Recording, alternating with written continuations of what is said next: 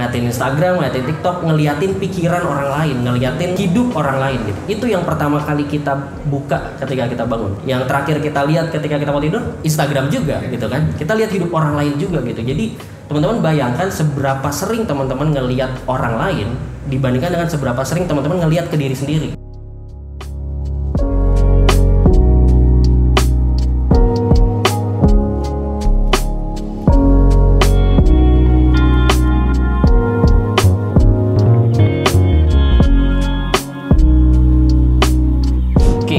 24 September 2022 eh, hari ini hari Sabtu gue lagi ada di kantor Bang Jago karena eh, gue diundang untuk eh, sharing di acara namanya Kumpul Jagoan. Nah gue gue kemarin pas di approach juga gue sebenarnya happy banget karena gue emang usernya Bang Jago gitu. gue emang pakai pakai Jago buat eh, apa namanya buat keuangan gue dan buat bantu ya buat bantu inilah mengatur finansial gue jadi ketika diajak sharing buat komunitas pengguna Bang Jago juga gue happy banget gitu. Kita akan langsung ngobrol-ngobrol sekarang. Ya. Please welcome. Kak Iqbal Haryadi.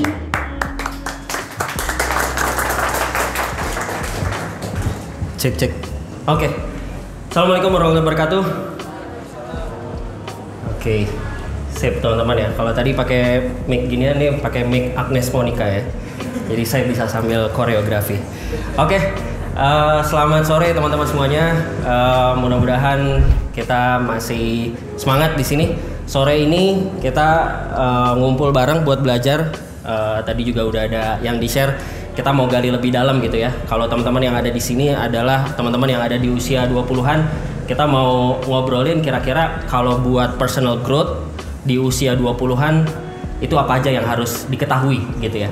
Tadi gue juga udah sempat baca di belakang kan teman-teman udah sempat nulis juga ya. Apa sih yang ditakutkan gitu ya? What you worry about di usia 20-an dan di sana tertulis lah banyak ketakutan-ketakutan, tapi secara umum ketakutannya adalah satu ketakutan soal menemukan jati diri gue udah umur 20-an tapi gue nggak masih nggak tahu gue harus jadi apa sih gue mau ngapain sih di hidup ini itu ketakutan satu. Ketakutan kedua adalah ketakutan ketakutan yang sifatnya duniawi. Astagfirullah. Tadi gue lihat di belakang ada tulisannya umur 20 tapi takut tidak bisa beli civic. Astagfirullah ya. Ini masih muda tapi pikiran sudah dunia dunia dunia saja. Jadi kita coba gali lebih dalam teman-teman. Apa aja nih yang bisa kita tahu, apa yang yang perlu kita tahu di usia 20-an gitu ya. Oke, perkenalan dulu teman-teman. Mungkin eh, pertama kali kita ketemu di sini, nama gue Iqbal Haryadi. Gue kalau karir profesional udah tujuh tahun. Kemudian eh, pekerjaannya di bidang marketing, gue content creator juga, menulis juga, menikah satu anak. Anda saya lihat muka-muka kecewa. Ya?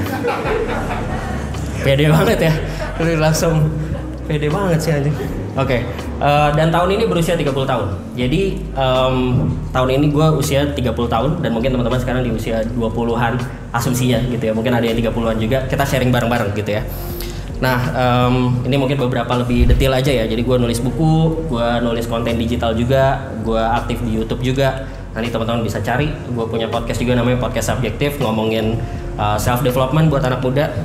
Tahun ini gue usia 30 tahun dan eh, rencananya ingin menghadiahi diri sendiri sebuah buku. Jadi gue lagi nulis eh, buku, rencananya mudah-mudahan eh, mohon didoakan eh, bisa selesai naskahnya sebelum tahun ini berakhir. Jadi masih ada sisa kira-kira tiga bulan lagi gitu ya untuk menyelesaikan naskah ini yang bercerita tentang uh, things I wish I knew when I was 20 apa yang gua harap gua tahu ketika gua usia 20 nah premis bukunya ini gua mau share premis bukunya premis bukunya adalah kalau gua bisa naik mesin waktu dan ketemu diri gua di 10 tahun lalu gua akan ajak dia diskusi dan yang akan gua share ini adalah apa yang akan gua katakan ke diri gua di 10 tahun yang lalu jadi bagian pertamanya adalah gue pengen bilang bahwa kamu tidak ketinggalan.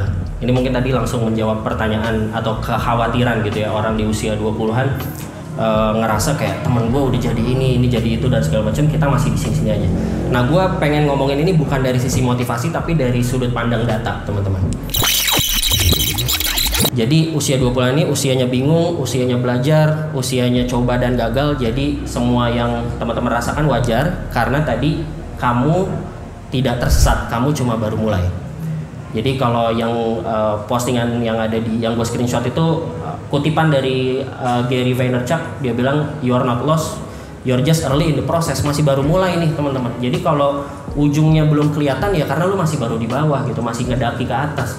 Jangan karena baru di awal nggak kelihatan yang di atas terus ngerasa kayaknya lu udah selesai gitu.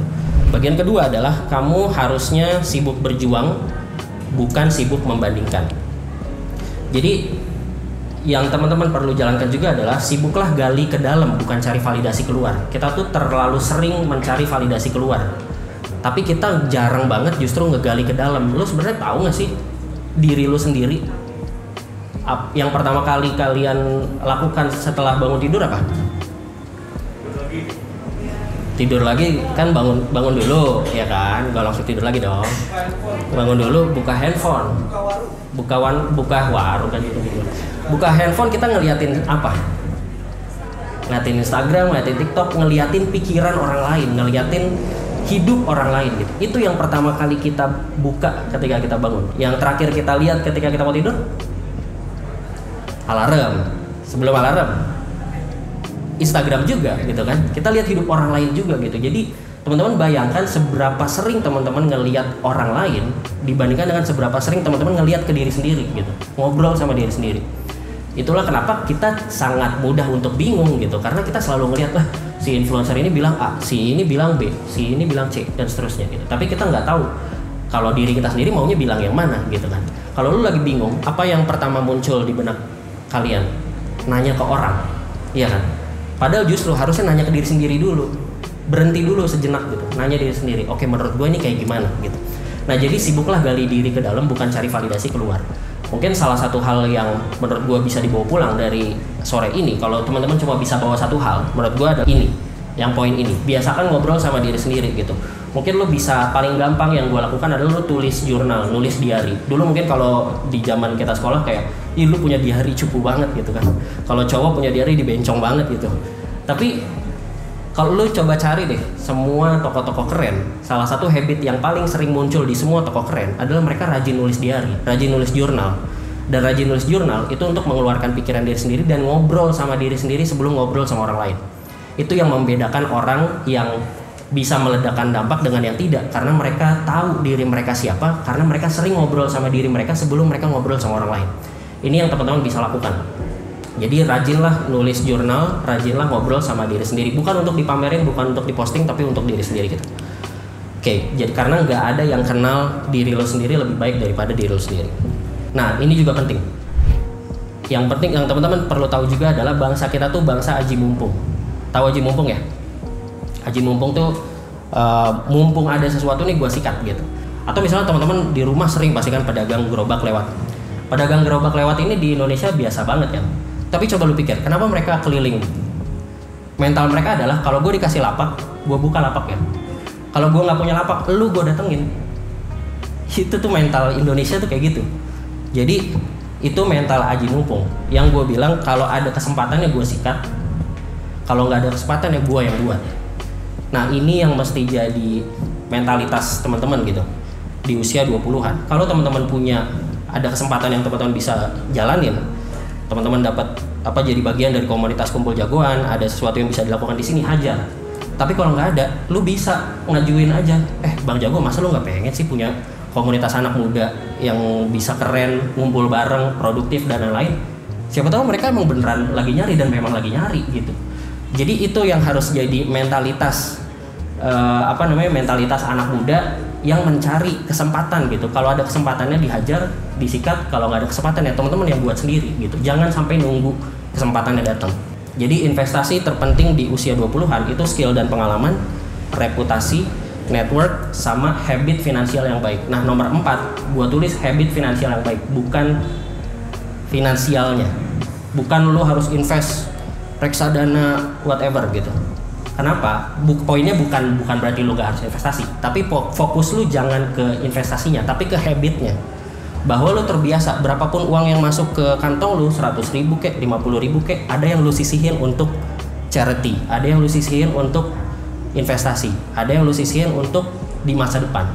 Karena nanti semakin kalau lu fokus ke habitnya, berapapun angkanya, maka lu akan tetap melakukan hal itu gitu itu yang lebih penting dibandingkan dengan angkanya nah ini yang menurut gua sangat terbantu dengan si kantong uh, apa kantong jago ini. Gue pengguna jago juga dari awal dan gue sangat terbantu. Gue sampai sekarang masih make dan teman-teman bisa lihat nih kantong-kantong yang gue bikin di bank jago gitu ya.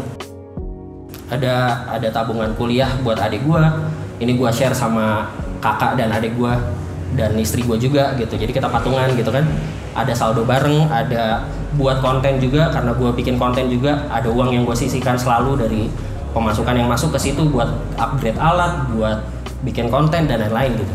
Nah, ini semua investasi yang teman-teman harus lakukan di usia 20-an gitu. Karena dipetiknya bukan sekarang, tapi nanti. Cuma kalau lo nggak lakuin sekarang, baru lo lakuin nanti, lo petiknya nanti lagi gitu. Tidak akan ada yang bisa bantu kalian, tidak akan ada yang bisa bikin kalian mencapai apa yang kalian inginkan kecuali diri kalian sendiri. Jangan berharap sama orang lain berharap sama diri sendiri percaya sama diri sendiri dan bikin diri kalian di masa depan berterima kasih sama diri kalian di hari ini. Ya jadi hari ini udah selesai. Uh, tadi sharingnya udah selesai. Di acara kumpul jagoannya bang jago gue happy banget karena satu gue udah bilang juga sama teman-teman bang jago yang undang wah gue happy banget diundang karena gue emang pengguna jago juga gitu. Jadi gue nggak perlu mikir-mikir gimana gimana sok ngomongin soal jagonya karena emang gue udah pakai bang jago gitu. Jadi gue happy banget bisa collab sama bang jago. Uh, sharingnya juga udah selesai tadi. Uh, sharingnya seru juga teman-teman antusias juga dan um, bisa dibilang sebenarnya kalau ngobrol sama teman-teman uh, usia 20-an pertanyaannya sebenarnya sih itu-itu aja ya. Maksudnya berulang gitu karena memang secara umum pertanyaannya sudah terpetakan lah gitu. Jadi tadi ngobrolnya seru dan itu juga yang gue juga bilang uh, akan gue tuangkan dalam buku yang lagi gue tulis. Dan uh, ya acaranya juga intimate kan tadi. Mungkin kayaknya 30-an orang 40 lah 40-an orang gitu uh, yang kita sharing-sharing tadi. Dan selain uh, sharing yang tadi gue juga lagi tadi langsung mengeksekusi ada ide podcast baru uh, yang lagi gue garap. Gue nggak tahu nih apakah ini akan jadi subtema atau apa rubrik gitu ya dalam tanda kutip di bawah podcast subjektif atau uh, jadi podcast baru, jadi podcast terpisah gitu.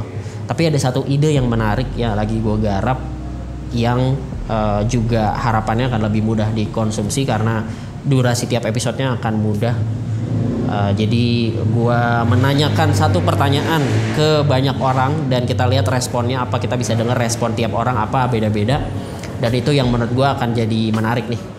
Uh, tentu temanya juga masih akan di seputar self development uh, dan ya gua nggak sabar sih untuk ngegoreng ini dan ngeliat nanti outputnya akan seperti apa gitu. Tungguin aja nanti akan gua publish antara dia akan di bawah podcast subjektif atau dia jadi podcast tersendiri. Tapi kalau di YouTube sih pasti akan ada di YouTube gua juga gitu. Itu aja kayaknya hari ini. Terima kasih buat Numan yang sudah menemani hari ini.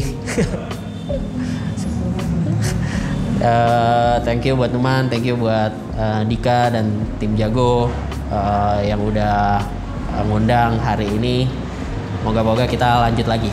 Jadi sih ada obrolan di belakang layar. Gue tembak kira-kira bisa nggak nih? Ada collab lebih lanjut? Bisa. Kita lihatlah. Oke terima kasih teman-teman. Sampai ketemu lagi nanti kalau ada vlog-vlog lanjutan. Bye